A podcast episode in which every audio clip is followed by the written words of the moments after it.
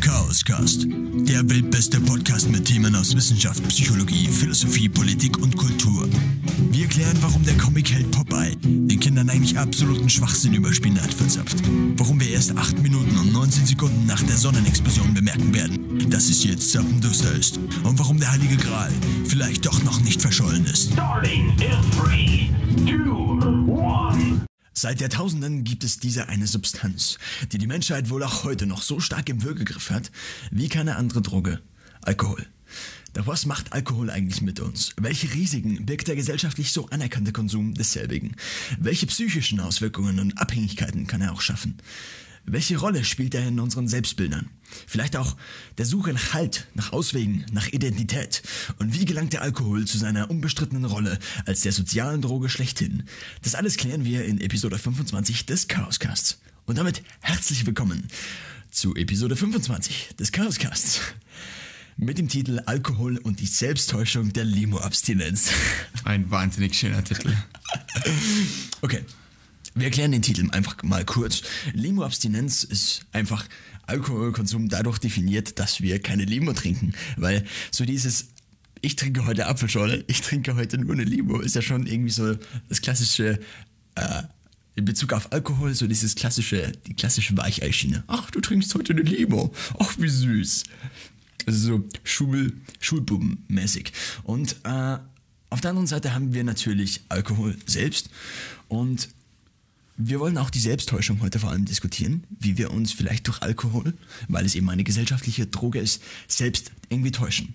Okay, wir gehen rein. ich wollte vorher eigentlich noch was. Na, okay, ich lasse das einfach raus. Und zwar kann man sich natürlich jetzt vor allem damit beschäftigen, wie böse Alkohol ist.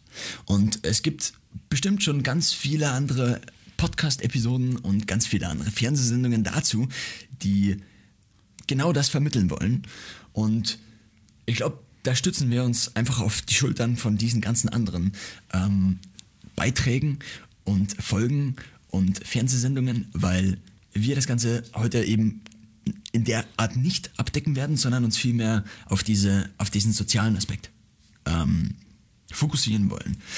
Okay, das heißt, was ist Alkoholkonsum? Wir definieren dann doch zumindest einige Dinge, obwohl, wir, obwohl wir nicht so tief da reingehen wollen. Was ist Alkoholkonsum? Das ist einfach das Trinken von alkoholischen Getränken.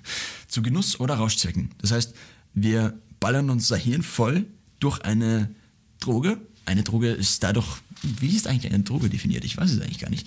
Ähm, ich glaube einfach dadurch, dass sie unser Denken verändert, höchstwahrscheinlich, oder dass sie im Gehirn irgendwas verändert, das heißt, irgendeine Wirkung aufs Gehirn hat, ohne jetzt mich auf irgendeine ähm, Definition zu stützen. Aber Alkohol, das heißt, Alkoholkonsum ist einfach das Trinken von Getränken, die Alkohol haben. Das beruht natürlich in gewisser Weise darauf, dass das immer schon irgendwie da war in der Natur. Das heißt, wir haben natürlich die alkoholische Gärung, die zum Beispiel in Früchten vor allem dann stattfindet, wenn sie eben nach Alkohol riechen. Das heißt, wenn man zum Beispiel ähm, schon mal irgendwo eine Birne hatte und die hat angefangen irgendwie zu gären, äh, dann stinkt die natürlich irgendwie in gewisser Weise nach Alkohol. Und diesen Prozess hat man irgendwann in der Geschichte der Menschheit wohl beobachtet.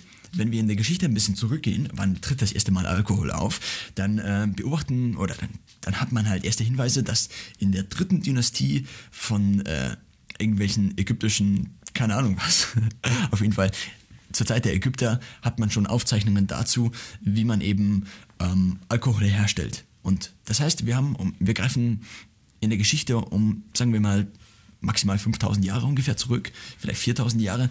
Und auch in Mesopotamien hat man schon gewusst, wie man Alkohol herstellt. Das heißt. Ich erinnere mich da immer an die Schule, da hatten wir mal so ein kleines Video, wo es auch darum ging, wie die Ägypter Wein gemacht haben.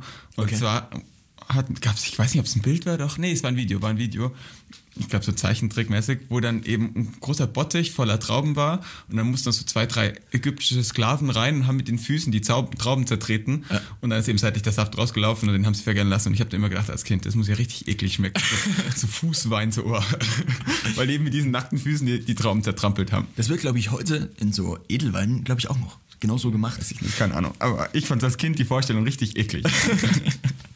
ja, die haben die bestimmt vorher gewaschen. Mann, Mann, Mann. Auf jeden Fall gab es da Also das ist so der erste Punkt, den wir zurückverfolgen können, wo es erste Aufzeichnungen gibt. Recht viel davor kann man eigentlich wenig darüber aussagen. Ähm, das heißt, in der Geschichte der Menschheit hat Alkohol immer schon eine gewisse Rolle gespielt. Und andere Drogen sind natürlich, wir wollen jetzt nicht in die Geschichte anderer Drogen einsteigen, aber ich würde behaupten, im Vergleich zu anderen Drogen hat Alkohol dann doch immer noch so diese ganze, die ganz große, nicht unbedingt Vorreiterrolle, sondern im Vergleich zu den anderen Drogen ist Alkohol einfach deutlich wichtiger für die Menschen. Und vor allem halt auch deshalb, weil es eine äh, Droge ist, die vor allem immer im sozialen Umfeld sehr stark vertreten ist. Das heißt, äh, die Geschichte lassen wir jetzt an dieser Stelle irgendwie schon sein. Es gibt natürlich ganz viele, es gibt natürlich unterschiedliche Arten von Alkohol, aber wir lassen das einfach dabei, dass wir einfach definieren, ähm, dass ein bestimmter Prozentsatz irgendwie überschritten wird. Zum Beispiel können wir ab Bier irgendwie Alkohol ab Bier. Irgendwie, mhm. wenn wir Alkohol trinken, dann. Abradler. Abradler. Abradler.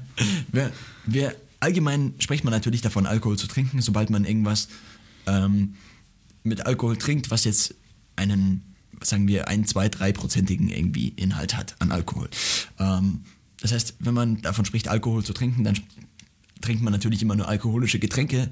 Reines Ethanol, also der wirkliche Alkohol an sich, ist natürlich erstens mal relativ giftig. Ne? Und zweitens sollte man den auch. Oder, naja, es macht wenigstens den alleine zu trinken, weil er einfach auch nicht unbedingt schmeckt. Aber zumindest den meisten Menschen nicht. Gut. Ähm, vor allem ist er auch, natürlich im Vergleich dann würde er wesentlich teurer sein. Das ist auch der Grund dafür, dass natürlich Spirituosen im Vergleich zu ähm, Getränken mit weniger Alkoholgehalt deutlich teurer sind, ähm, weil natürlich der Alkoholgehalt höher ist. Allgemein in der Natur ist es nämlich so, also der Alkohol wird von, von Hefebakterien produziert. Was das bedeutet ist, dass die Hefebakterien ab einer bestimmten, ab einer bestimmten Alkoholkonzentration einfach aufhören zu arbeiten.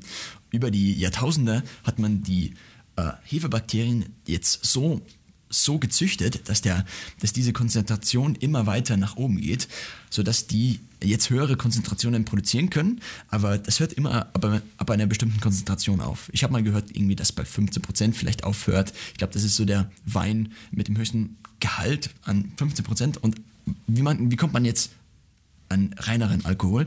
Ähm, indem man destilliert. Das heißt, man konzentriert die Kon die Konzentration des Alkohols einfach immer weiter und man erhöht so den Alkoholgehalt eben dadurch, dass man destilliert. Das heißt, man unterteilt je nach ähm, Siedepunkt die Flüssigkeit in verschiedene, in ihre verschiedenen Bestandteile. Und dadurch kann man eben den Alkohol herausfiltern und dann wieder, dadurch erreicht man halt immer höhere Alkoholkonzentrationen. Okay, ähm, das heißt, wir wissen jetzt, wie man Alkohol macht, ungefähr. Jetzt ist natürlich die Frage, wie wirkt er auf den Menschen? Und diese Frage werden wir jetzt auch nicht in aller Tiefe beantworten, weil wir das auch nicht, gar nicht können. Wir nehmen uns immer ganz, ganz, ganz viele Dinge für unseren Podcast vor und wir schaffen es ungefähr immer maximal, ich sag mal, zwei Drittel von dem ganzen Zeug, das wir uns im Vorhinein vornehmen, in den Podcast überhaupt reinzupacken. Deswegen versuchen wir jetzt einfach mal die verschiedenen Dinge ein bisschen kürzer zu halten und ähm, dann bleibt vielleicht am Schluss noch ein bisschen Zeit für Diskussion, was vielleicht auch nicht unbedingt schlecht ist. Ähm, okay, das heißt, Alkohol ist zunächst mal ein Nervengift. Das heißt, Alkohol ist für uns genauso giftig wie andere Gifte für uns giftig sind. Das heißt, sobald Alkohol im Körper ist, ähm, ist er für uns ein Gift, das heißt, er ist ein Schadstoff, der abgebaut werden muss. Gleichzeitig ist Alkohol für uns aber auch eine Energiequelle, die genutzt wird. Ähm, und dadurch, dass sie genutzt wird, wird sie, unabhängig davon, dass sie sowieso abgebaut werden müsste, wobei es natürlich so, so ist, dass der Alkohol auch einfach ausgeschieden werden könnte. Aber das ist de facto nicht der Fall, sondern weil Alkohol eben eine relativ hohe Energiedichte hat, wird er trotzdem abgebaut, weil der Körper eben auf diese energiedichten Substanzen trainiert ist, zum Beispiel Fett, zum Beispiel Zucker, ähm, weil das natürlich bedeutet, dass er möglichst viel Energie mit möglichst wenig ähm, Nahrung zu sich nimmt und der Körper ist natürlich darauf getrimmt, das, die Energie einfach rauszuziehen. Das heißt, der Alkohol wird verarbeitet, dann kommt es zu verschiedenen Zwischenprodukten, die mitunter dafür, also für die ganzen Katererscheinungen sind mehr meistens die Zwischenprodukte vom Alkohol selbst verantwortlich. Dann kommt es natürlich gleichzeitig dazu, dass der Alkohol ins Blut kommt und dann auch ins Gehirn. Das heißt, es kommt zu verschiedenen ähm, Effekten, vor allem zur Verlangsamung der Wahrnehmung. Ähm, es kommt zu den ganzen verschiedenen Effekten, die man alle in der Fahrschule immer macht. Ähm, das heißt, man kann dann die, die Pupillen erweitern sich, glaube ich, langsamer oder werden einfach generell auch größer. Das heißt, man äh, die Pupillen, also die Lichtstärke wird nicht mehr oder die Sie Lichtintensität kann reagieren, nicht sie reagieren langsamer. Es geht nicht ums Erweitern, sondern es geht Okay. generell ums Reagieren. Das heißt, wenn du zum Beispiel Auto fährst unter Alkoholeinfluss Ja. und dir kommt ein anderes Auto entgegen, dann warst du lang fokussierst auf dunkle Bereiche, dann wirst du plötzlich geblendet vom entgegenkommenden Auto und deine Pupillen schaffen es nicht, sich so schnell zu verengen, dass du nicht geblendet bist und dann baust du halt eher einen Unfall. Das ist so der Grundgedanke. Also es wird einfach allgemein im Körper die Informationsverarbeitungsgeschwindigkeit ein bisschen runtergesetzt. Genau. Und das ist natürlich das Problem, zum Beispiel beim Fahren dann und so weiter. Aber ich würde sagen, wir lassen es auch schon bei dem, oder? Ja, ich würde gerne kurz weitermachen bei Alkohol in Zahlen, weil ich das interessant finde, hier in Deutschland. Yes. Und zwar, äh, wie viel Alkohol trinken wir denn und so weiter und so fort. Als erstes Mal muss man sagen, es gibt 3% der Erwachsenen in Deutschland, die komplett auf Alkohol verzichten. Nur 3% ist eigentlich relativ wenig. Ähm, Im Durchschnitt konsumieren wir hier in Deutschland, der Durchschnittsmensch, circa 106 Liter Bier im Jahr, circa 20,5 Liter Wein, ähm, 5,4 Liter irgendwelche Spirituosen und dann eben nochmal knappe 4 Liter irgendwie Sekt, Schaumwein und so weiter und so fort. Hast du zufällig irgendwo den komplett reinen Alkohol? Komplett reiner Alkohol sind komplett reiner Alkohol 9,5 Liter pro Person pro Jahr äh, in Deutschland. Das ist so. Damit sind wir weltweit gar nicht schlecht dabei. Okay. Im, auf jeden Fall im oberen Drittel. Es gibt aber Länder, die deutlich mehr trinken. Als Beispiel Weißrussland ist Führer der Weltrangliste mit 17,6 Liter reinen Alkohol pro Jahr. Ähm, wobei, also fast doppelt so viel. Oder Genau.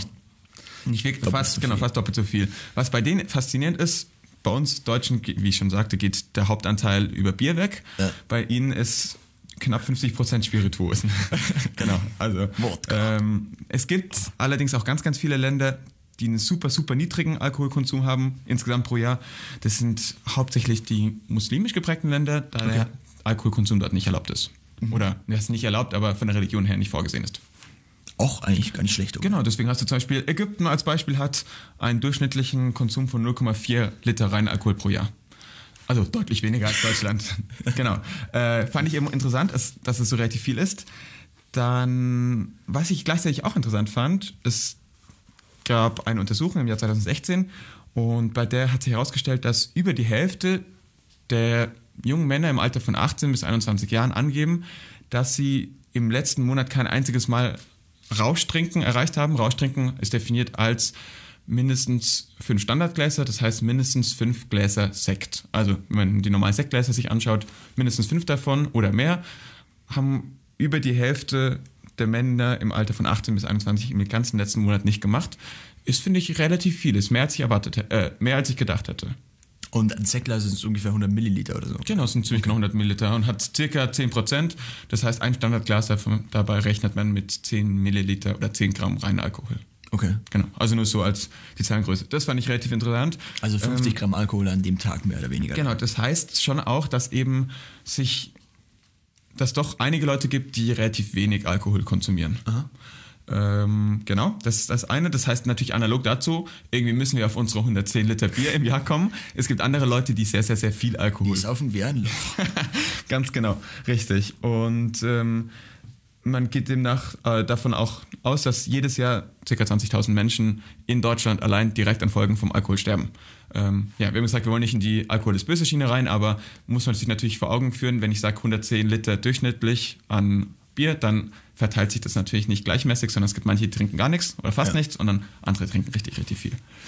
Mm, Weil wir gerade an der Stelle sind, fand ich es auch super interessant und zwar gab es auch eine Untersuchung nach Sozialstatus. Und ich finde, es führt schon ein bisschen rein gleich, so vielleicht ins nächste Thema. Und zwar hat man sich angeschaut bei Männern wieder mit hohem Sozialstatus, mittlerem und niedrigem Sozialstatus, wie viele von ihnen angegeben haben, mindestens einmal in der vergangenen Woche oder mindestens einmal in der Woche Alkohol zu trinken. Okay. Das war die Frage. Warte kurz, ich ja? habe die Statistik äh, nicht gesehen und nicht gelesen. Ja, ja. Also jetzt im Ernst. Okay. Und ich würde vermuten, dass es unten und oben relativ hohe Ausschläge gibt und in der Mittelschicht wenig.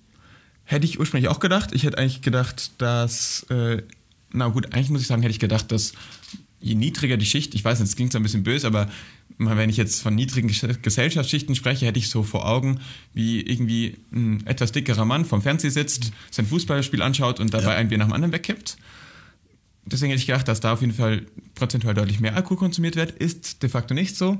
70% der Männer mit einem sehr hohen Sozialstatus geben an, mindestens einmal pro Woche Alkohol zu konsumieren. Okay. Und lediglich 49% der Männer aus einem niedrigen Sozialstatus. Also deutlich Okay. weniger. Die mit im mittleren Sozialstatus sind mittendrin bei ca. 60%. Okay. Das heißt, fand ich irgendwie interessant zu sehen, dass die Leute mit hohem Sozialstatus, wo man ja auch denken würde, sie haben einen hohen Bildungsstand, dass die wissen, Alkohol ist ungesund und dass diese Leute deswegen weniger Alkohol konsumieren. Natürlich, was nicht erfasst wird, ist, wie viel sie im Endeffekt trinken. Ob nur ein Gläschen Sekt auf, einem schicken, auf einer schicken Gartenparty oder halt wirklich richtig viel. Das ist natürlich nicht erfasst. Ja. Genau. Ähm, das so zu den Zahlen von Alkohol fand ich irgendwie relativ interessant. Ja. Weltweit ist es, habe ich äh, vorher kurz gelesen, es ist so, dass jährlich, also in Deutschland sind es 200.000, weltweit waren es, glaube ich, drei Millionen, die im Jahr einfach an den Folgen nur von Alkohol sterben. Und ähm, irgendeine andere Zahl hatte ich noch im Kopf. Ja, ja, genau. Und zwar geht man davon aus, dass, also natürlich gibt es, geht das schon wieder in die Alkohol ist böse Schiene rein, aber ähm, ich habe Folgendes gelesen, und zwar, dass es ab 36 Gramm Alkohol pro Tag dazu kommt, dass das Gehirn langfristig um sechs Jahre mehr oder weniger verfrüht altert. Und das ist natürlich irgendwie schon ein bisschen hm, nicht so ganz gut.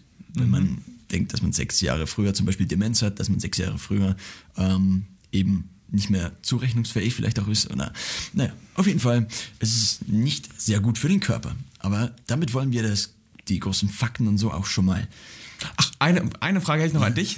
Und zwar ähm, zum Raten. Und zwar, was tippst du, du hast ruhig hinschauen, was tippst du, ist in Deutschland das Durchschnittsalter aktuell, ab wann Jugendliche das erste Mal sich einen Rausch antrinken? So.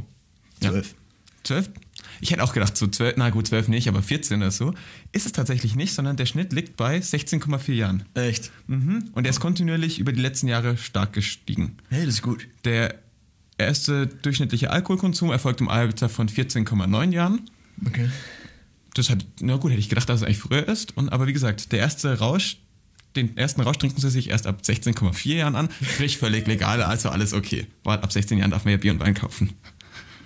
In Deutschland zumindest. In Deutschland. Aber fand ich interessant. Also, ich muss zugeben, die, die Statistik hat mich eigentlich überrascht, wie wenig oder wie, wie verantwortungsbewusst wir doch in Deutschland mit Alkohol umgehen. Also, eigentlich Ja. nicht, aber mehr als ich erwartet hatte. Vor allem auf so Verwandtentreffen oder so früher wäre eigentlich immer die Möglichkeit gewesen, irgendwie schon mal, also das, das wirklich mit 14, also mit 14,9, die alle die das erste Mal, wobei dann nur vom Rausch ist es nicht generell von Alkohol die Rede. ne? Das erste Mal Alt Alkohol 14,9. Okay. Erster Rausch Das ist dann doch schon 16,4. relativ Das ist richtig spät. Ja. Wenn man irgendwie nicht mal irgendwie vom Bier oder so mal ein bisschen, Wobei habe ich als Kind auch nicht. Also ich habe mal den Schaum so ganz leicht probiert, fand es widerlich und ja.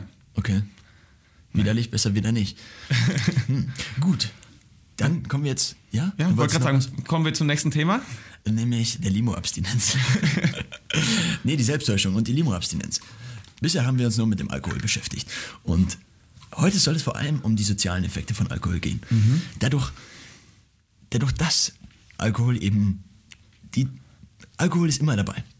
Sobald es irgendwie in irgendwas Gesellschaftliches geht, ist Alkohol eigentlich immer dabei, würde ich behaupten. Wenn, natürlich könnte man zum Beispiel sagen, wenn man mit einem Freund Sport macht, dann ist es auch was Soziales. Aber ich würde vor allem sagen, wenn man irgendwie, irgendwie irg- sich irgendwo trifft, sich in der Stadt trifft, sich zum Beispiel irgendwo weggeht, sich bei Freunden trifft, einen Geburtstag feiert, irgendwas feiert. Abends. Vor allem, vor allem, Vor allem abends, natürlich. Jetzt tagsüber eher so Kaffee trinken oder Stadt gehen, dann Döner essen, da gehört nicht immer zwingend Alkohol dazu, aber abends hast du recht eigentlich. Ja, wobei so gesellschaftliche Aktivitäten wahrscheinlich sich vor allem auf den Abend konzentrieren, weil Mhm. die meisten am Tag arbeiten. Ähm, das heißt, allein durch die Definition haben wir die, den Abend schon drin. Genialerweise habe ich das schon vorher. Ja, ja, genau. Okay. Du bist einfach ein schlauer Mensch. Nö, das war jetzt eher so ein Ausweg, den ich gefunden hatte. Gut, das heißt, stellen wir uns vor, wir gehen irgendwo, abends irgendwo weg. Und wir, wir würden uns vornehmen, keinen Alkohol zu trinken. Mhm. Auf welche Probleme würden wir stoßen? Ich, einfach mal die Frage an dich. Auf welche Probleme würden wir stoßen? Also ausgehend davon, dass wir sonst Leute sind, die immer Alkohol trinken. Gehen wir mal davon aus. Ja. Dann als erstes glaube ich, dass wir, das erste Problem, man sitzt ja immer vorher zusammen, sagen wir wollen in einen Club gehen und vorher sitzen wir mal zusammen und glüht vor quasi. Wir würden natürlich dann das gleiche machen, bloß mit Cola oder Apfelsaft. Nee, würde, würde einfach mal, du würdest keinen Alkohol trinken, deine, an- alle, deine anderen Freunde schon. Ach so, okay. Ich wollte eigentlich kurz drauf hinaus. Kann, können wir auch. Ich wollte erstmal damit anfangen, dass erstmal wäre dann das Problem so die Stimmung. Also wir zwei hocken rum und ich hatte dann erstmal das Gefühl, dass die Stimmung nicht gut ist. Weil nicht so diese Laberstimmung drauf kommt, wo ich jetzt irgendwie über irgendwelche Sachen quatsche und alles lustig finde, sondern Ja. erstmal diese Stimmung ist nicht so da. Genau, und dadurch würde ich mich dann, glaube ich, gleich nicht so bereit fühlen für die Bar, für den Club, für was auch immer wir vorhaben. Weil ich nicht so in diese Stimmung versetzt würde. Das heißt erst, dann beschließen wir gut, die Stimmung ist zwar nicht so gut, aber kommt noch. Wir, wir ziehen los, wir gehen in die Bar, treffen wir weitere Freunde, Freunde die sitzen alle schon rum und haben ihren, ihr Glas Caipirinha in der Hand, was übrigens, ein Glas Caipirinha 03 hat 300 Kilokalorien, sprich so viel wie mh, Tra- Wie 16 Sachertorten. Nein, so viel wie drei Rippchen Sch- Schokolade Milka. Milka-Schokolade, so. Naja, egal. Äh, wir treffen unsere Freunde äh, in der Bar und dann sagen sie, ah ja, komm, stell dir auch was. Hol. Und dann sage ich, nee, ich trinke heute nichts. Und dann jeder so, hä, was ist mit dir heute los? Oder, hä, wie lame bist du denn unterwegs? Oder, hä, genau, oder, hä, musst du heute fahren? Also, dass man gleich komisch angeschaut werden würde. Natürlich machen meine echten Freunde das nicht, weil die respektieren das alle. Aber, ähm, naja, oder auch nicht. Äh, nee, auf jeden Fall wäre dann erstmal dieses, wäre das erstmal was Negatives, glaube ich, bei den meisten Menschen. Ja. Wenn es sagt, wir gehen feiern, wir haben ein schönes Event, wir haben einen coolen Abend, was auch immer, wir treffen uns in der Bar und sagt, nee, heute alkoholfrei. Ja, dann ist für alle eigentlich ab diesem Moment klar, dieser Mensch wird heute keinen Spaß haben. Genau das, beziehungsweise eigentlich noch viel schlimmer, mit diesem Mensch werden wir heute Abend keinen Spaß haben. Ja. Weil dieser Mensch wird nichts Verrücktes machen, er wird jetzt nicht irgendwelche Stories sich leisten, über die wir noch in zehn Jahren erzählen, sagen, oh, waren wir damals, waren wir hackedicht und oh, guck, was der da gemacht hat, der hat, keine Ahnung, an den Mülleimer gepinkelt oder hat was auch immer. Weißt du, so diese Sachen, diese Sachen, die eigentlich total doof sind und dämlich und kindisch, aber die man halt total witzig findet, auch im Nachhinein, die will dieser Mensch auf jeden Fall nicht machen, heute Abend. Deswegen werden wir mit ihm heute keinen Spaß haben. Das heißt, mit ihm brauchen wir auch gar nicht irgendwie jetzt erwarten, dass er jetzt groß die Stimmung voranbringt oder dass er sich jetzt auf einmal auf den Tisch stellt und anfängt, ein Lied zu singen. Wird dieser Mensch heute Abend mit hoher Wahrscheinlichkeit nicht tun. Ja. Und was daraus folgt, ist natürlich, dass ihm Aufmerksamkeit verweigert wird. Von so gut wie allen Menschen, die der Überzeugung sind. Und das ist natürlich ziemlich fies. Weil andere, alle anderen Menschen sich dann mit allen anderen Menschen außer derjenigen Person beschäftigen, die eine sehr weitreichende Entscheidung getroffen hat, zumindest für diesen Abend. Zumindest bis zu dem Zeitpunkt, bis alle, weil alle ab diesem Zeitpunkt schwören, es findet sozusagen ein Pakt statt. Nämlich ein Pakt, diesen eine, diese eine Person, wenn's, wir gehen mal davon aus, sie ist nicht Fahrer und sie hat das aus freien Stücken mehr oder weniger die Entscheidung getroffen, dass sie heute keinen Alkohol trinken will. Dann findet ab diesem Moment, ab dem das klar ist, dass diese Person keinen Alkohol trinkt, eigentlich ein Pakt statt zwischen all den anderen, diese Person zum Alkoholkonsum zu bringen. Und ab diesem Moment werden entweder alle versuchen, genau das zu erreichen oder eben genau das Gegenteil, nämlich keiner interessiert sich mehr für diese Person. Das erste ist ja noch einigermaßen nett, weil, Nett. weil das zweite schon hart fies ist, würde ich sagen. Das erste ist nur, also man beschäftigt dich dann doch noch mit der Person und ähm, die Person hat natürlich, genießt dann vielleicht auch ein bisschen mehr Aufmerksamkeit, weil sie vielleicht diese weitreichende Entscheidung getroffen hat, aber gleichzeitig muss sie sich natürlich aus der Situation konstant herausreden. Und diese, und sie muss sich nicht nur herausreden, sie muss sich vielmehr rechtfertigen, weil sie von der Standardeinstellung mehr oder weniger abweicht. Und ähm, das ist schon mal ein ganz großes, ein ganz großer Punkt, mit dem der wahrscheinlich viele davon abhält, eben diesen Schritt zu machen, würde ich mal sagen. Weil es leichter wäre, einfach zu sagen, okay, gut, ich trinke einen Radler und lass die Hälfte davon noch stehen. Dann habe ich am Endeffekt so gut wie fast nichts getrunken. Aber wenigstens muss ich mir keine blöden Sprüche anhören, muss dann nicht immer die Frage beantworten, hä, warum trinkst du nichts? Ja, weil ich keine Lust habe. Hä, wieso ist da nichts dabei? Ist doch nur ein bisschen was. Das ist dann deutlich, also, weißt du, man muss man sich damit gar nicht erst auseinandersetzen und dann ist es deutlich leichter, einfach so, ja, Genau, ja. Dinge zu verweigern. Vor allem muss man natürlich auch davon überzeugt sein. Wenn man das Ganze einfach mal ausprobieren will, dann landet man an dem Abend bestimmt wieder eben beim Alkoholkonsum. Weil man, man muss eigentlich komplett dahinter stehen, um eben diese ganzen Argumentationen, weil die, das Problem ist das, die ganzen Diskussionen sind alle relativ, die beeinflussen uns relativ stark, weil das alles Freunde von uns sind. Das sind alles Leute, die uns super gut kennen, die wissen, wie wir argumentieren. Das, sind, das heißt, im Gegensatz zu einem Fremden, dem man das vielleicht anders erklären würde, wissen die Freunde ja genau, worauf, worauf sie abzielen müssen, welche Re Regler sie drücken müssen, um, damit du genau das und das machst.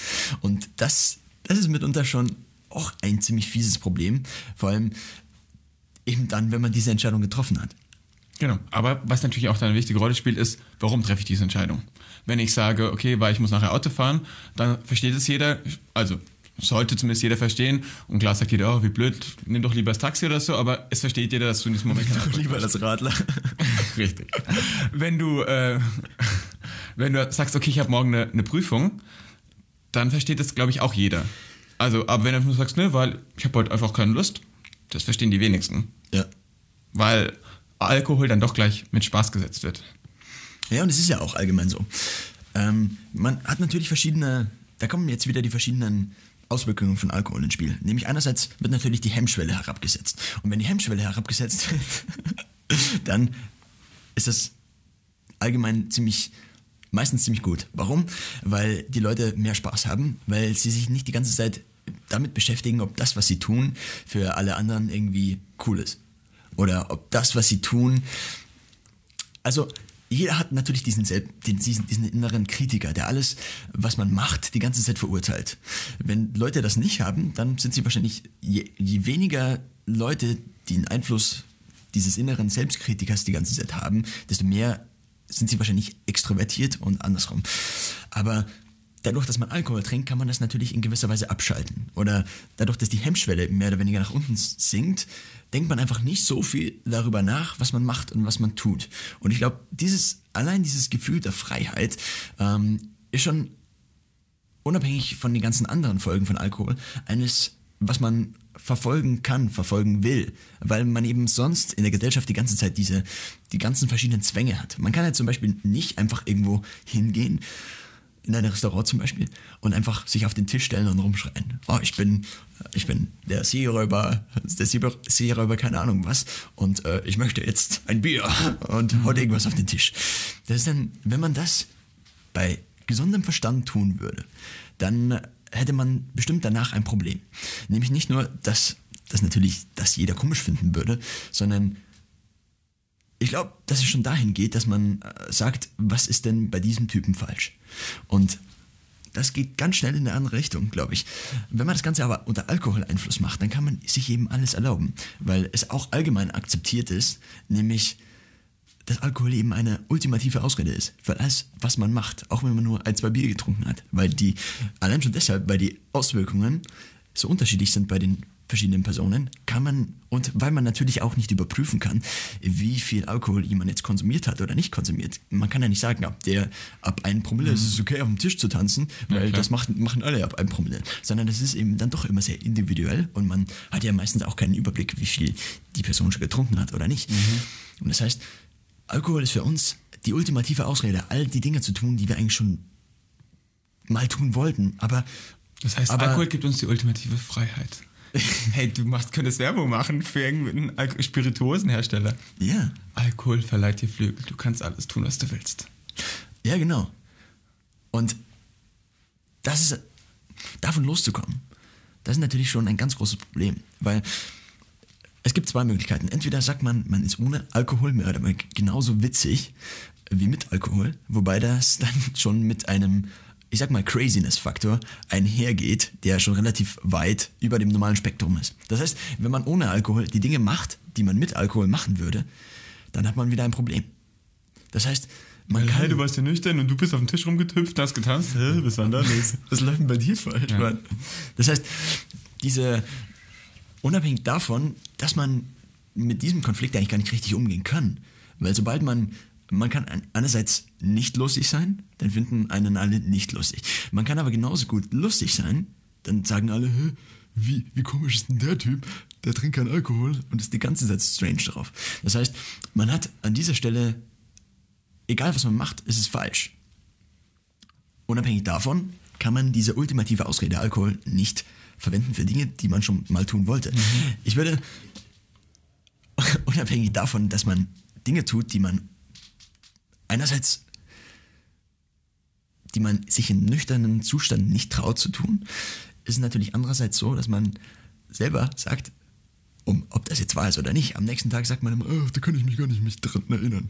Das ist Ja, so genau, klar. Ah. Da treten mehrere Phänomene auf. Das eine ist das, dass es natürlich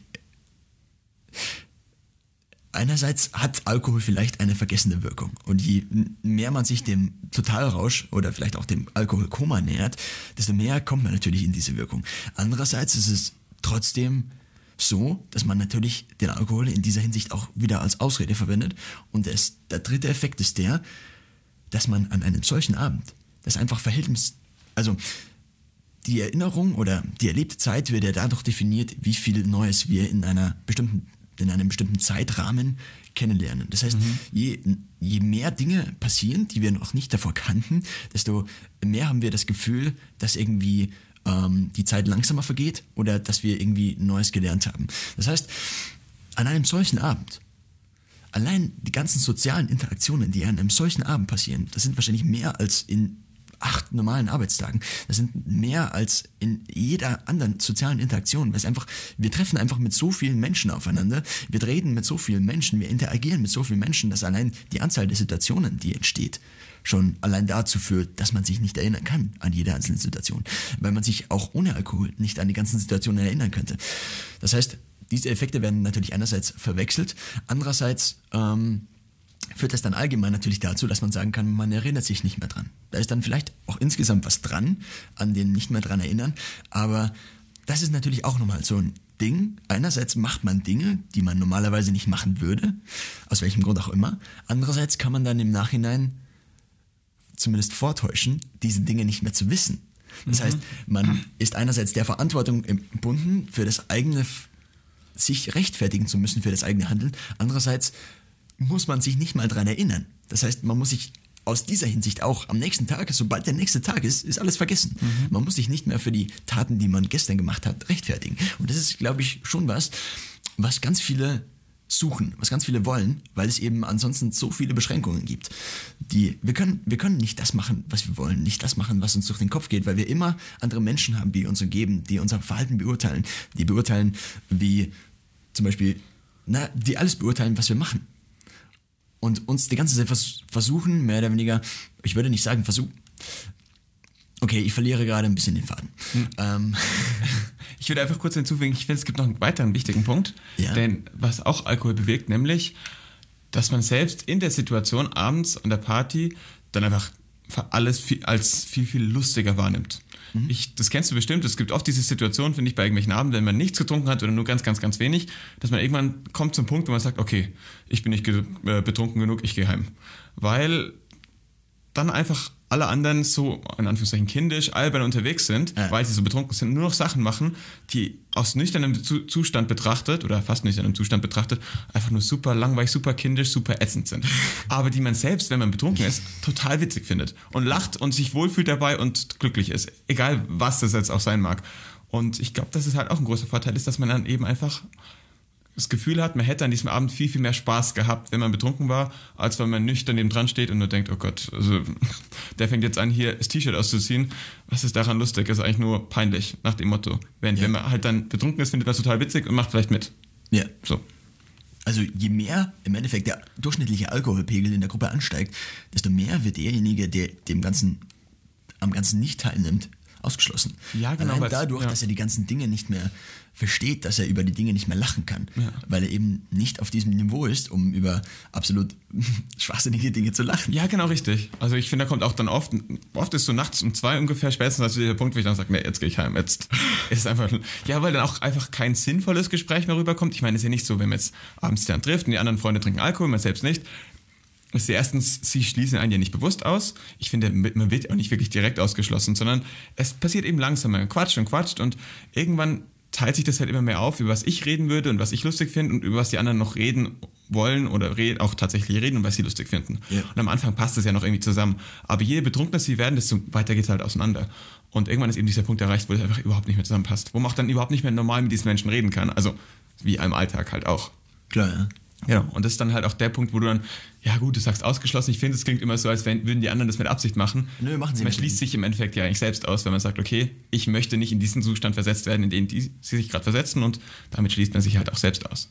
Ja klar, aber gleichzeitig, wenn man eben diese Entscheidung trifft, die ja im Allgemeinen sogar sinnvoll ist, ähm, wenn man die ganzen negativen Folgen von Alkohol beachtet, dann, dann wird man zwangsweise ausgeschlossen wenn man diese Entscheidung trifft und nicht von der Entscheidung abweicht, dann wird man zwangsweise ausgeschlossen. Oder man schließt sich halt eben zwangsweise selber aus. Ja klar, aber alle anderen, ja, Du schließt ja die anderen genauso aus. Du, du schließt sie ja von deiner normalen Unterhaltung ja quasi auch aus, weil sie halt nicht in der Lage mehr sind dazu. Also, wenn du jetzt angenommen, du hättest jetzt eine Gruppe mit zehn Leuten, neun trinken nicht, nur einer trinkt was, dann schließen diese neun irgendwann diesen einen Menschen aus, weil der labert dann nur noch irgendeinen Müll daher und findet alles witzig. das stimmt natürlich auch. Also, das ist. Das ist natürlich nur durch die Mehrheit. Genau, richtig. Weil es Also- normal so ist, dass die Mehrheit trinkt. Ja. Ich würde aber noch auf einen anderen Faktor gehen, nämlich nochmal mehr, mehr oder weniger zurück zu dem, was Alkohol für uns bedeutet. Nämlich ist es natürlich so, jeder hat ein bestimmtes Selbstvertrauen. Selbstvertrauen und Selbstbewusstsein, das haben wir alle schon mal geklärt. Aber Selbstvertrauen, von dem könnte jeder einen Schuss mehr gebrauchen. Und diesen Schuss, den holen sich die meisten oftmals in Alkohol. Das heißt, dadurch, dass die Hemmschwelle runtergesetzt wird, geht mehr oder weniger auch der Glaube an einen selber hoch. Es gab zum Beispiel Studien, wo man gesagt hat, äh, sie machen, lassen Leute selber einen Werbespot machen und die einen haben Alkohol getrunken, die anderen dachten, sie trinken Alkohol. Und dann mussten die Leute sich danach bewerten, also bewerten, ihren Werbespot bewerten. Und ähm, Fakt war, dass beide gleich bewertet wurden. Das heißt, haben wir natürlich auch einen Placebo-Effekt, der eintritt. Dadurch, dass wir glauben, dass wir Alkohol trinken, können wir diese ganzen Effekte nutzen, können wir, wir glaub, also wir wissen, dass Alkohol diese Effekte hat und deswegen braucht Alkohol diese ganzen Effekte eigentlich gar nicht zu haben, um sie dann trotzdem zu haben, um eben einerseits die ganzen reellen Effekte, andererseits die Placebo-Effekte und andererseits natürlich die ganzen sozialen ähm, Nebenwirkungen oder sagen wir mal die sozialen Faktoren, nämlich die, die Ausrede, ähm, die nicht, das nicht rechtfertigen müssen für, die, für das eigene Handeln und so weiter. Das macht alles Alkohol insgesamt zu einem relativ kombiniert macht das Alkohol natürlich relativ stark in der Entscheidung, ob man an einem Abend Alkohol trinken sollte oder nicht. Und gleichzeitig ist es natürlich so, dass die Entscheidung, keinen Alkohol zu trinken, einerseits mit dem Verlust der ganzen Vorteile einhergeht, andererseits natürlich, ich würde sagen, je geringer das Selbstvertrauen ist, das man in sich selber hat, desto ähm, weniger steht man natürlich auch so zu so einer Entscheidung. Und desto mehr tendiert man vielleicht auch wieder zum Alkoholkonsum. Das heißt, man bräuchte eine relativ große Standhaftigkeit, um eben mit einer solchen Entscheidung auch umgehen zu können. Und wenn man das eben nicht tut, dann überreden einen die anderen gleich wieder, ähm, eben Alkohol zu trinken. Und das ähm, ist natürlich so ein teuflischer Zyklus, weil wenn man dann wieder einmal Alkohol trinkt, dann hat man, es ist nämlich so, die ganzen Vorteile bieten natürlich eine, bieten natürlich Vorteile. Und wenn man langfristig gesehen immer den Spaß, die ganzen ungerechtfertigten Handlungen eben an den Alkohol knüpft, dann kann man ohne den Alkohol das Ganze eben nicht mehr haben. Das heißt, man macht sich abhängig vom Alkohol. Und diese Abhängigkeit, unabhängig davon, dass Alkohol natürlich auch als Drogeabhängigkeit, also eine physische Abhängigkeit erzeugen kann, ist man natürlich trotzdem irgendwie psychisch sehr abhängig von diesen ganzen Effekten vom Alkohol, weil man einfach nicht, weil man es es braucht sehr, sehr viel Aufwand, um die ganzen Vorteile von Alkohol mehr oder weniger irgendwie selbst zu erzeugen, um selbst irgendwie lustig zu sein, um selbst, um, um sich zum Beispiel mit den Leuten auch noch unterhalten zu können und so weiter. Braucht es sehr viel Selbstaufwand, also man muss sehr viel Zeit, also nicht unbedingt Zeit investieren, sondern einfach Aufwand investieren, um die ganzen Effekte so zu erreichen. Und vor allem kann man natürlich dann die Ausrede nicht nutzen, äh, ich war gestern so dicht und deswegen ähm, habe ich den Pizzaboten, äh, keine Ahnung, was auch immer passiert, ist ja zunächst mal egal, aber die Rechtfertigung der Handlung ist halt einfach vorhanden, wenn man nüchtern war. Und das ist, glaube ich, ein großes Problem.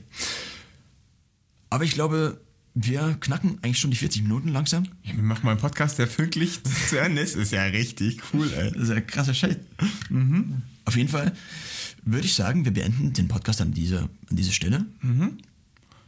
Ob und wie Jesus Alkohol aus diesem einen Gefäß getrunken hat oder nicht, das wird für immer ein Geheimnis bleiben. Ob das mal gefunden wird und dann dazu führt, dass die Menschheit vom Alkoholkonsum geheilt wird, das weiß ich nicht, ob das irgendwann passiert. Auf jeden Fall beenden wir jetzt einfach diesen Podcast zu mit dem Titel Alkohol und die Selbsttäuschung der Limo-Abstinenz, Folge 25.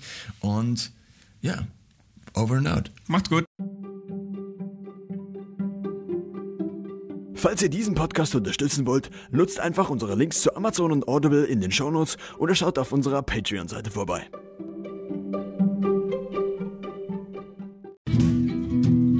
Das war wieder eine Episode des Chaoscasts. Der Podcast der Chaosliga, wo aus Chaos Wissen wird. Hoffentlich. Mehr Infos findet ihr wie immer in den Shownotes. Danke fürs Anhören und bis zur nächsten Episode.